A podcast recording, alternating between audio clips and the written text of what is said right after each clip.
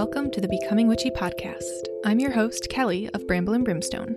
Join me as we discuss practical witchcraft, share witchy tips, aha moments, tools, and resources that have helped us on our way, and as we discuss how magic shows up in our everyday.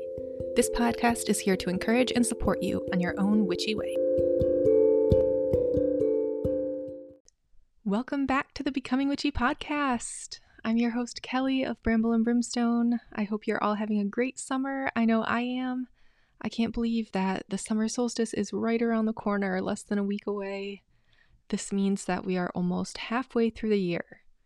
Summer just always feels like it is moving so fast. Does it feel like that to you? But even though we're already at the peak of summer, there's still plenty of summertime left to enjoy. So, today we're going to talk about the summer solstice, often called midsummer, and the holiday of Litha. This is a really fun Wheel of the Year holiday, and celebrating it and really all of these seasonal marking holidays have really helped me along and been a fun part of my becoming witchy journey. So, I hope you'll really enjoy this episode. But before we get swept away into the solstice magic, let's catch up on our seasonal corner.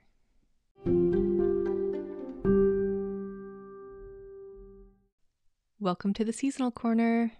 Right now, we're in mid June. We've just had a wonderful few rainy days that ended a pretty long drought that we were having here. We've planted mainly native plants in our yard, so they're pretty resilient, but having a drought this early in the season is really uncommon, so a lot of the plants have been struggling.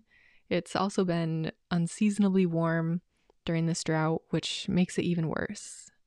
But finally, thankfully, we got a really good rain, so the plants are starting to recover.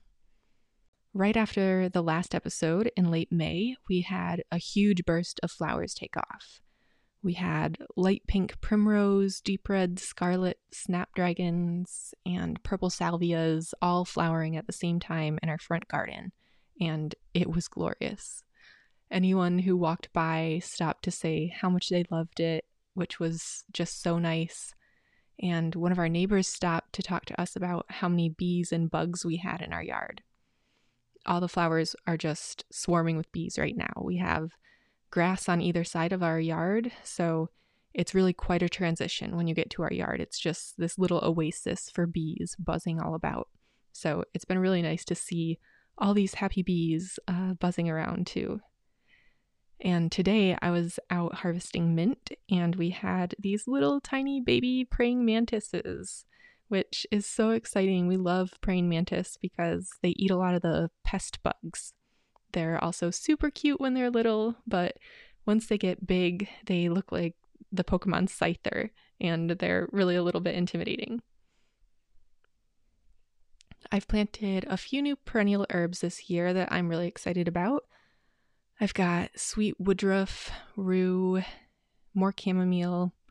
So I'm excited to see those take off and be able to harvest them probably next year. Right now, I've been able to harvest some mint. There's always mint to harvest in our yard. And also some lemon balm, some hyssop, mugwort, and fennel, and some calendula flowers, which I like to harvest around the solstice to make an oil with. And I'll talk more about that um, oil making in the rituals that work section. Some of these herbs will be dried for tea or cooking, and some of them I'll be tying up to make these little smoke sticks for burning. And this is just really a time when I'm harvesting a lot of the magical ingredients that I use throughout the rest of the year. It's not all beauty and wonder, though. We've had three baby groundhogs that have somehow gotten into the garden, even though we've groundhog proofed our fence line and they've eaten all of my lettuce and spinach, which is very sad, but I'm hoping they'll grow back. The groundhogs are so cute but so destructive, so we'll have to figure out where they're all getting in and seal that up. Anyways, the garden is busy and blooming, and it's always fun and challenging this time of year.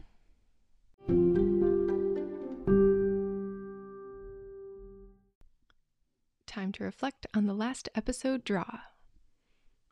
So, last episode, we pulled the Three of Wands, a card of adventure, expansion, and travel. So, in the actual card from the Smith Rider Waite deck, the character is looking out from a cliffside at this expanse of water and mountains and sort of taking stock of all the opportunities in front of them. And I think this has really been my energy since the last episode, but also say that this card showed up quite literally in that I got to travel to the coast and spend some time near the ocean. So it really showed up for me in travel and the literal skyline, which was just so wonderful and refreshing. So I hope that you had some sort of adventure or travel or opportunity to look at what's ahead of you and reflect and act on it. Now, while we're reflecting, like I mentioned earlier, we're coming up to the halfway point through the year. So, if you made any goals or chose a theme for this year, this is a great time to check back in on those and see where you are. I encourage you to check back in on your personal 2023 tarot card of the year. And we can also reflect on the Chariot card, which is the collective 2023 tarot card. So, the Chariot card, you can re listen to the interpretation for that card from the Magic for a New Year episode from January.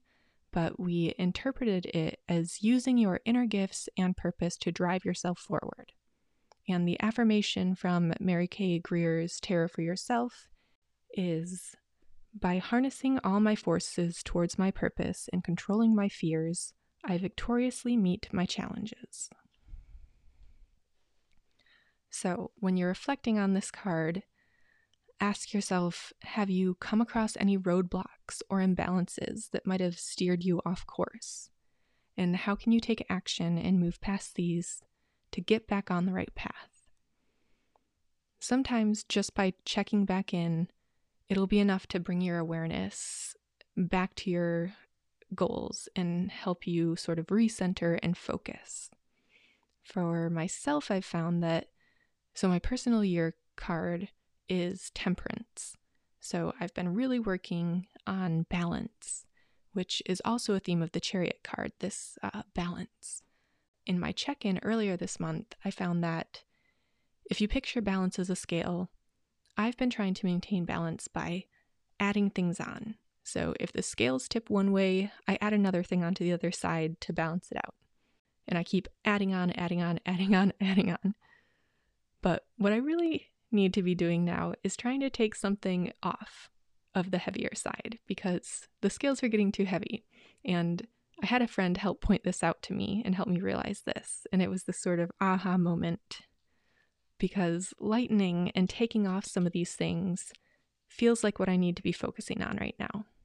So check in with your own cards and see how you're doing. Maybe you'll have an aha moment too, and it will make the rest of your year a little easier.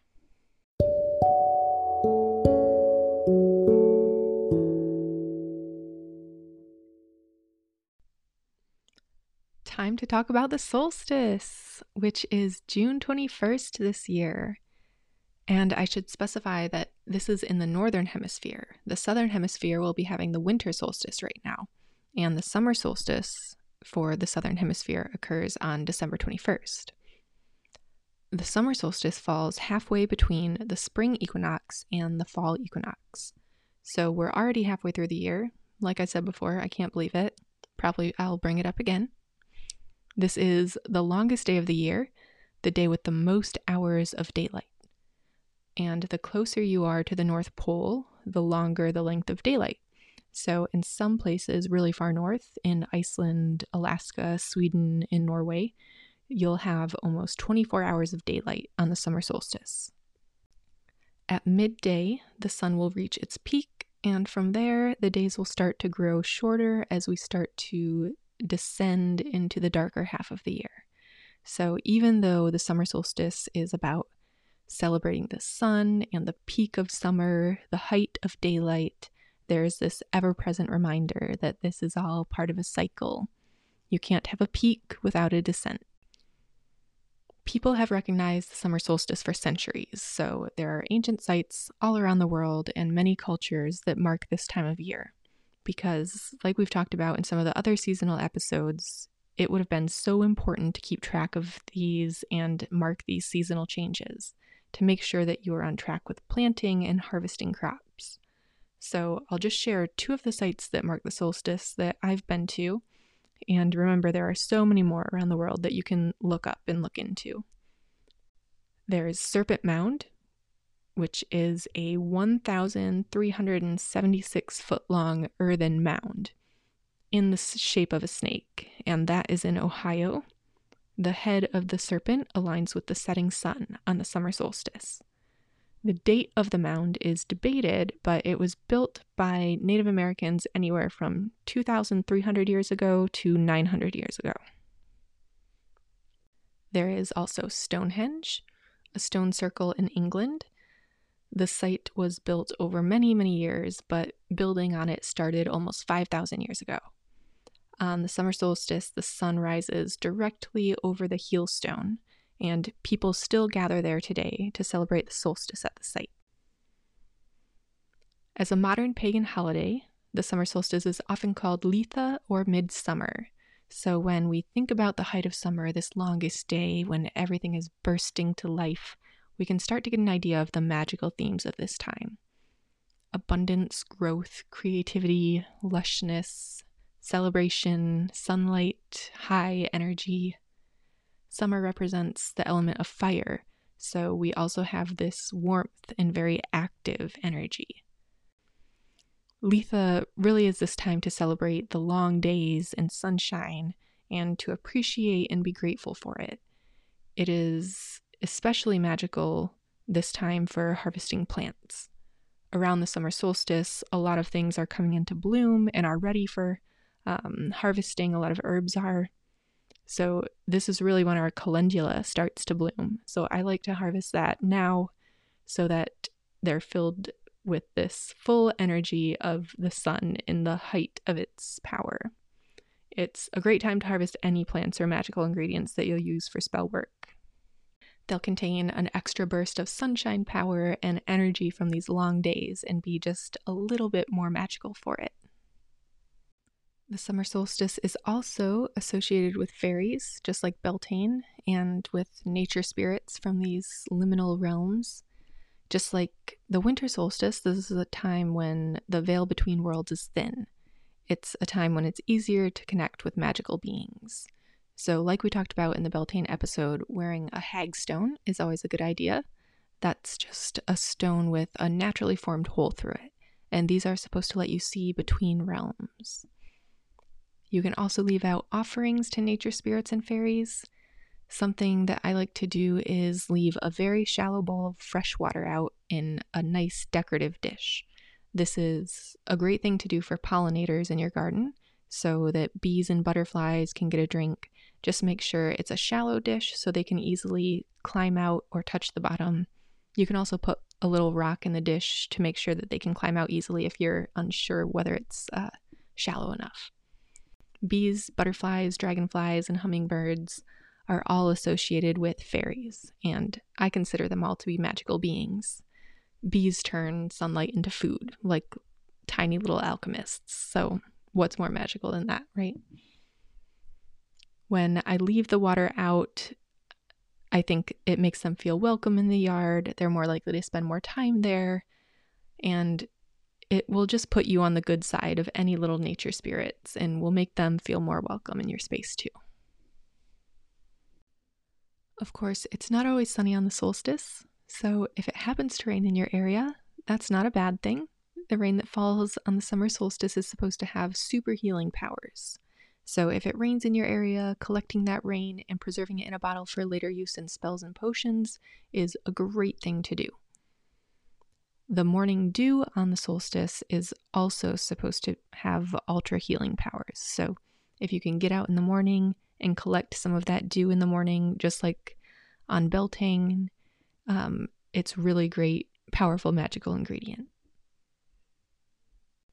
One way Josh and I celebrate the summer solstice now is to go to a local lavender farm and harvest bundles of lavender.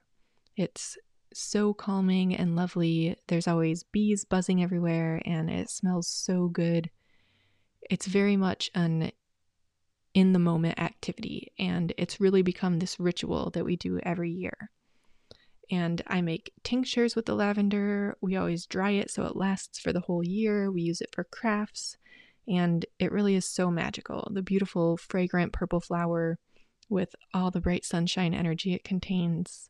It always feels like a pick me up through the winter months. I can look at the flowers and smell them and remember the insanely hot summer day when we picked it. And it really does warm me up and make me feel a little bit more cheerful. So even if you don't have a lavender field near you, try to find a park or somewhere you can walk in nature. And even if it's just one flower you can harvest and dry, it really is a great way to harness the power of the sun at the height of its power and preserve it to keep through the winter months to remind you of those warm summer days to come.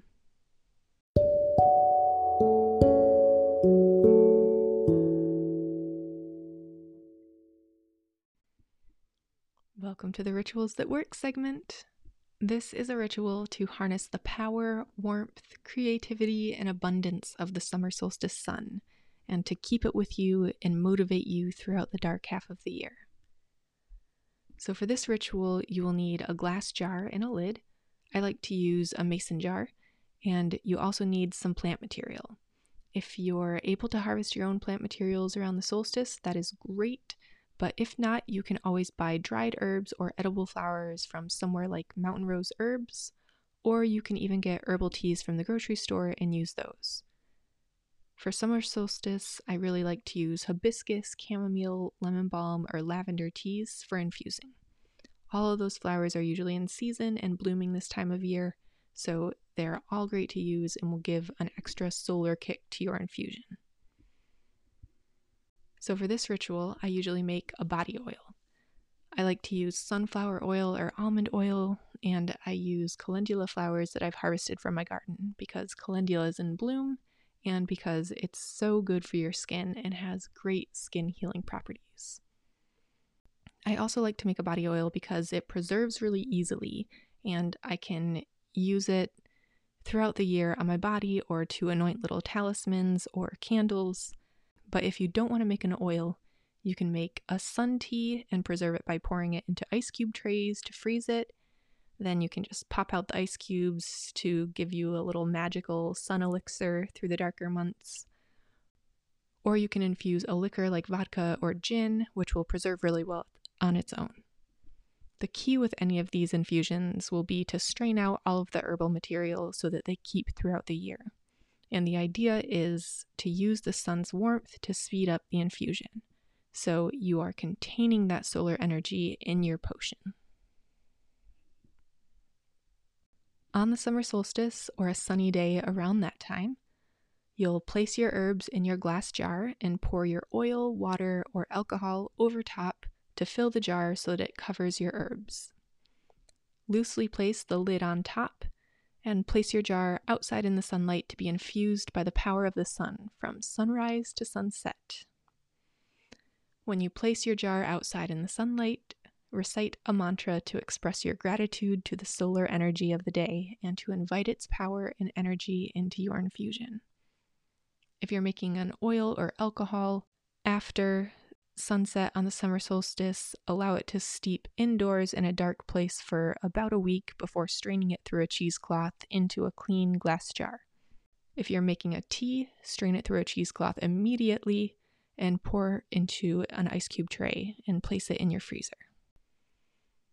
You can use your solar potion anytime you wish to feel the warmth of the sun, when you need motivation, when you need to feel creativity or passion or to invite abundance and celebration and active energy into your life.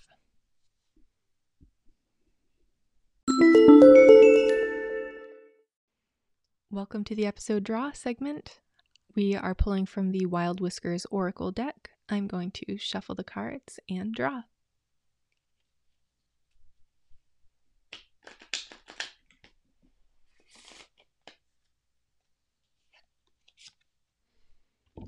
We got the proud peacock, prestige, self respect, awareness, regal bird bursting with color, your confidence and grace I would know.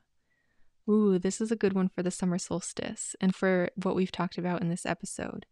This is a great time to be taking stock and checking in, having an awareness of where you are in your journey this year as we're six months in. And this is also the summer solstice episode. So it's a time that we are bursting with color and confidence. And I hope that you will be bursting with color and confidence this uh, summer solstice and have just a wonderful, sunshiny time. And I will see you here on the next episode. Thank you so much for listening to the Becoming Witchy podcast. I can't wait to see you next time. Have a wonderful summer solstice.